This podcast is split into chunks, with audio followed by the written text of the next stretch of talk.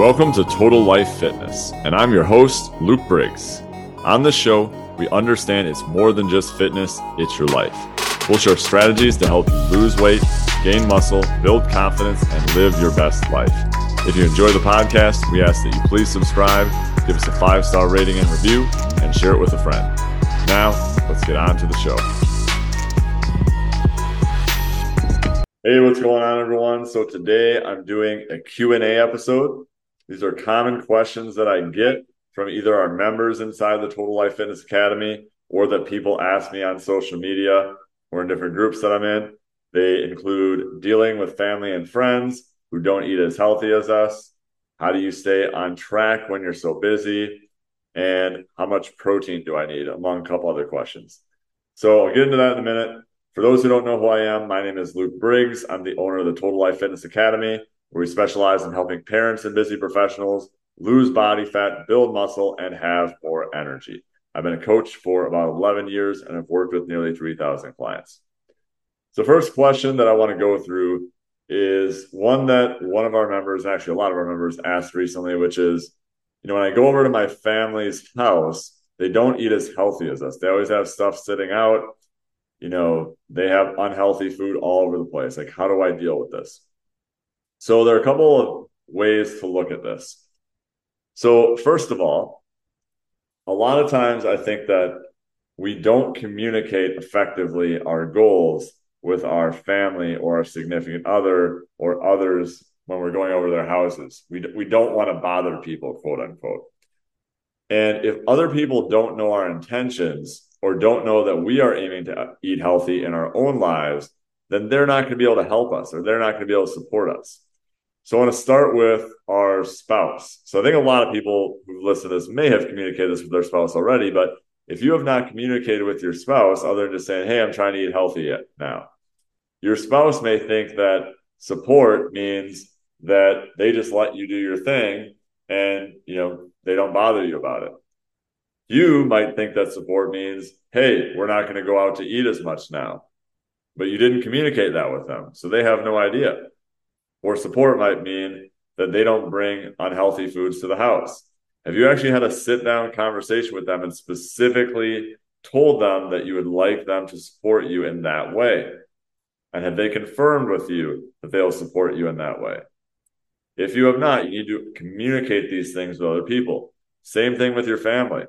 Say, hey, I'm working on a healthy lifestyle right now. And I know that when I'm I'm over at your house and I'm tempted with these things, you know, when we're over with your house, would you be able to support me on this? And would you be able to not have all these foods sitting out because, you know, they're really tempting for me and they're hard to avoid. And they might be, you know, many times they might be like, yeah, absolutely. I didn't even know that. Yeah, we can certainly have healthier foods out for you. Right. So a lot of times it just comes down to communicating with them. Now, I know what a lot of people might say. Well, yeah, I tell them, and then they're just like, yeah, whatever. We're, we're just going to have it out. Right. So if you're going over to a friend's or family's house and they're going to eat unhealthy, there are a couple ways you can approach this. First of all, if you plan for it, if it's like a one day thing, then you can just factor it into your calorie budget. So if you have, as a simple example, let's say you have 2000 calories that you're allotted for that day, and you know that, okay, I'm going to have, there's going to be cake there. There's going to, it's going to be a birthday party. There's going to be, you know, steak they're um, grilling out. They're going to have fries. They're going to have chips. So just factor in what you're going to have, pre log your food in a tracking app, and then you already know what you're going to have when you get there. Factor in alcohol, add in a little bit extra, and then let's say that puts you at 1400 calories. Then you know that the rest of the day you can have 600 calories. So then before you go, if that's later in the day, just have 600 calories of primarily protein and veggies before you go because probably the majority of the stuff that you have there is going to be carb and fat heavy. So then that way you can still hit your protein intake and still hit your calorie intake and not be over. So it just takes a little bit of planning. Now, another way to approach this is well, what if they pressure me? They're like, oh, come on, have some. How often do we get together? And this is often a, a thing. So if someone's saying that to you, first of all, remember that they are telling you these things to justify their own behaviors. Because by you not eating, it's making them feel uncomfortable about their own decisions in many of the cases. Not all the time, but this is a common reason as well. They also might think it's traditionally a bad thing if you never indulge, right? So they might think that they're helping you. But in reality, if you don't want to eat, you don't have to. You can even bring your own food. You can eat ahead of time. You can not stay as long. There are a number of ways that you can approach this, and it obviously depends on the individual situation, but a lot of it comes down to communication. And a lot of times I think we have this thought in our head that when we're there, people are going to be focused on us and they're going to notice that I'm not eating and they're going to start to be thinking these certain things about me. Let's be honest. Most people are not focused on you. They have their own problems. Think about it. In a day, how many times, how often are you thinking about other people aside from maybe your kids? Pretty much never. You have so many of your own problems that you're dealing with. Why are you thinking about other people? You're not. It's the same thing with other people. Like we think other people are judging us and thinking about us. They're not in almost every single time. They are thinking about themselves. So stop concerning yourselves with what other people are thinking. And then lastly, another way to think about this as well is if the people who are telling you these things aren't healthy themselves or don't desire to be healthy, why are you listening to them? The same thing. Why would you take money advice from someone who's broke? Why would you take relationship advice from someone who's been divorced four times? It doesn't mean these aren't great people or that they're not, you know, people you can be friends with or, or your family. It just means that in this particular area of life, you don't want to take advice from them because they don't have the results to justify it.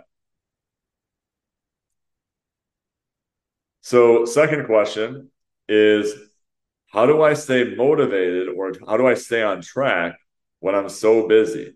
You know, I've got my kids I'm worried about, I've got work, I've got stuff around the house, I'm involved in activities, social events like how do I stay on track with my nutrition? How do I stay on track with my workouts?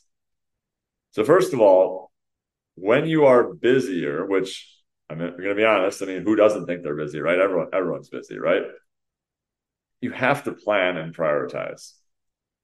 You have to identify what is important to you and understand why it's important to you.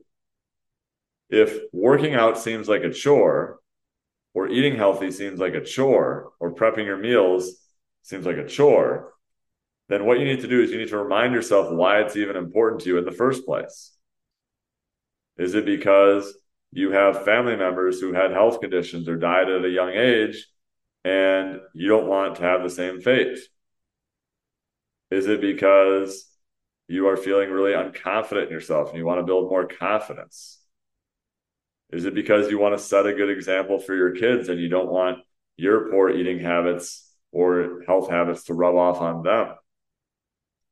Those are just examples, but really understand why it's important to you to even be healthy or focus on those habits in the first place.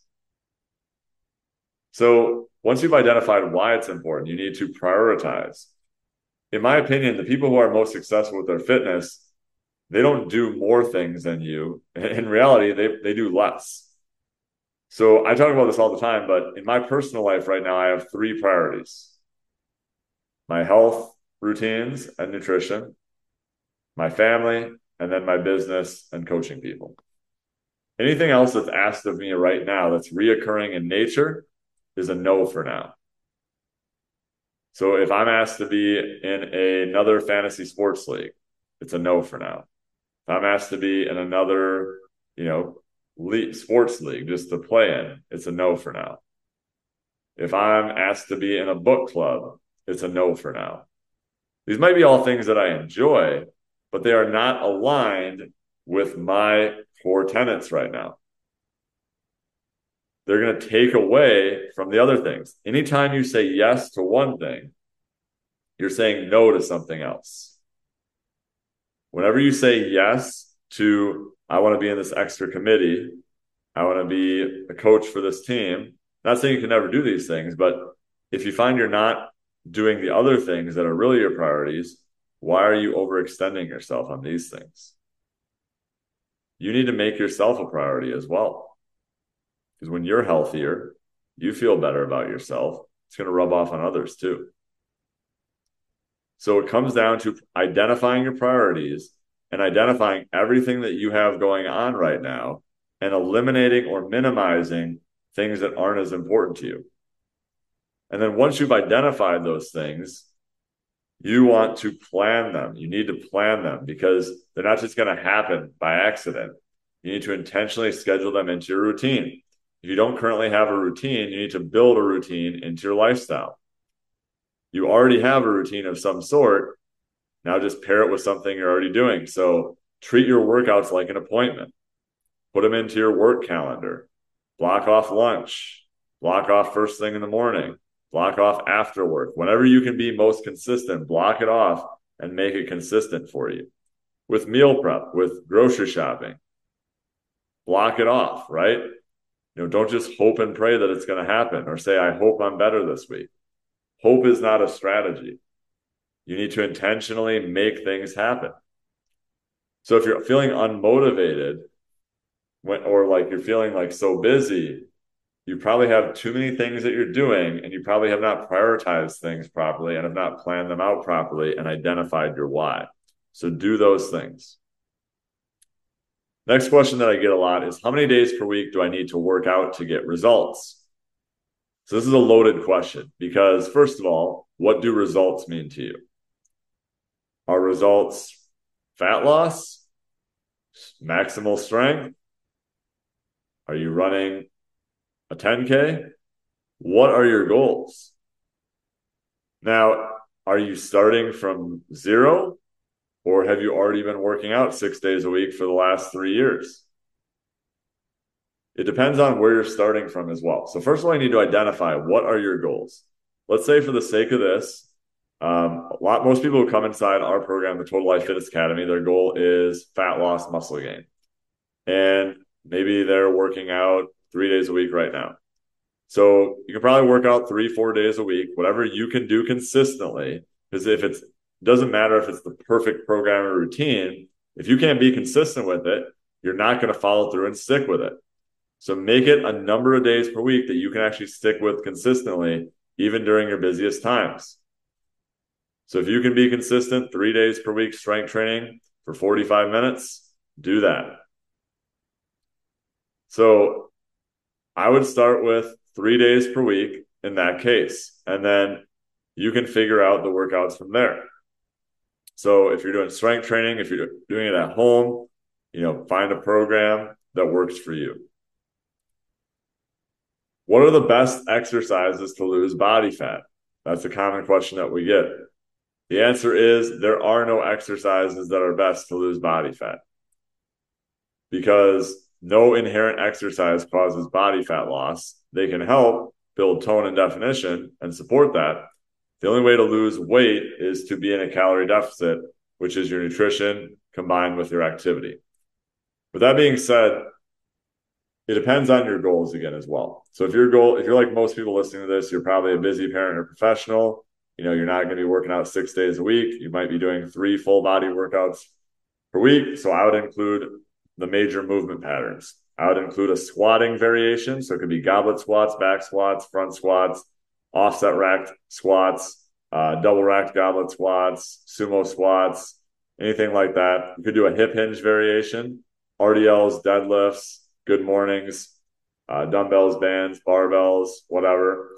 You could also do a pressing variation. For most people, unless you have the range of motion, I wouldn't do as much overhead pressing. If you don't know what you're doing, I would do more horizontal pressing. So horizontal pressing would be push-ups. You can do them elevated. You can do feet elevated. If they're more advanced, you can do regular push-ups. You can do diamond push-ups. You can do tiger push-ups. You can do close grip. You can do wide grip. There are all sorts of different variations you can do.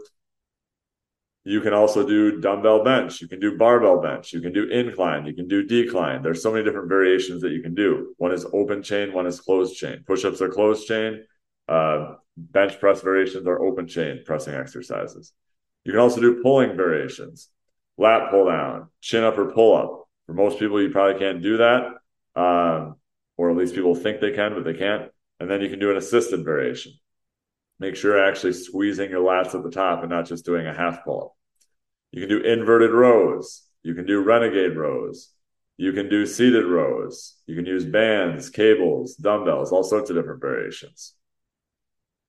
Then you can do single leg exercises if you aren't, you know, too far overweight and it's not going to be putting a lot of pressure on your body to do things like split squats or lateral lunges or, you know, single leg squat to a box or step ups or reverse lunges, forward lunges, things like that. How much protein do I need? And again, this is a loaded question because it depends on where you're starting from. So on the food labels, like when you get them in the store, it the FDA, the Food and Drug Administration, always says 50 grams of protein, at least here in the United States. And for most people who are listening to this, your goal is probably to build muscle. So that's not going to be enough. And that's based on a 2000 calorie diet. And again, it even says on the label, it depends on your individual goals. For most people, we recommend between 0.7 and 1.2 grams per pound of body weight or target body weight.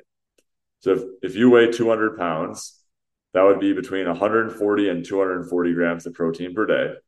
If right now you're only eating like 60 grams of protein, going right up to 200 is going to be a lot. So for the next week or two, you might want to go to 100 grams of protein. Then you go to 120 for the next couple weeks. Then you go to 140 and maybe you feel good there. Maybe you're building muscle. Maybe um, you're getting the results you want. So stick somewhere in that range. Uh, a lot of people ask, well, how do I get protein in? Again, it comes down to planning. So protein sources, meats, fishes are complete protein sources. Things like Greek yogurt, cottage cheese. You can use supplement with protein powders. I know a lot of people like protein bars. I'm not a huge fan of protein bars in general because they have so many added ingredients to them. A lot of protein bars out there are actually carb bars because they have more more grams of carbs in them than protein. So they're like, you know, oh, we're a protein bar. We have eight grams of protein and 35 grams of carbs. they're not even protein bars. They just market it that way. So actually look at the food label and see how much protein they actually have. But it's a matter of planning when it comes to protein intake. So again, it really depends on the individual. That's a good rule of thumb to start. Now, if you're someone who has like 100 pounds to lose, and let's say you're 300 pounds right now, I mean, 300 grams of protein is going to be a lot. So you can do target body weight. So if your target body weight is 200, you can base it off of that. So those are some common questions that I get. Uh, I would love to hear from you, our listeners, what other questions are that you would like to have uh, just shoot it to me over on Facebook. Uh, just go to my Luke Briggs profile. I believe it's in the show notes here, or you can email me at luke at lukebriggsfitness.com. Let me know your questions, and I'll make sure to answer them on a future episode. Check out the links below to check out more of our content, and I look forward to chatting with you again soon. Thanks so much for listening to the show. And if you found this content valuable, you can connect with me by joining my free men's fitness and health Facebook group. It's facebook.com slash groups slash men's fitness and health. It's linked in the show notes. Make sure to leave us a five star rating and review so our show can grow and reach more people. Talk soon.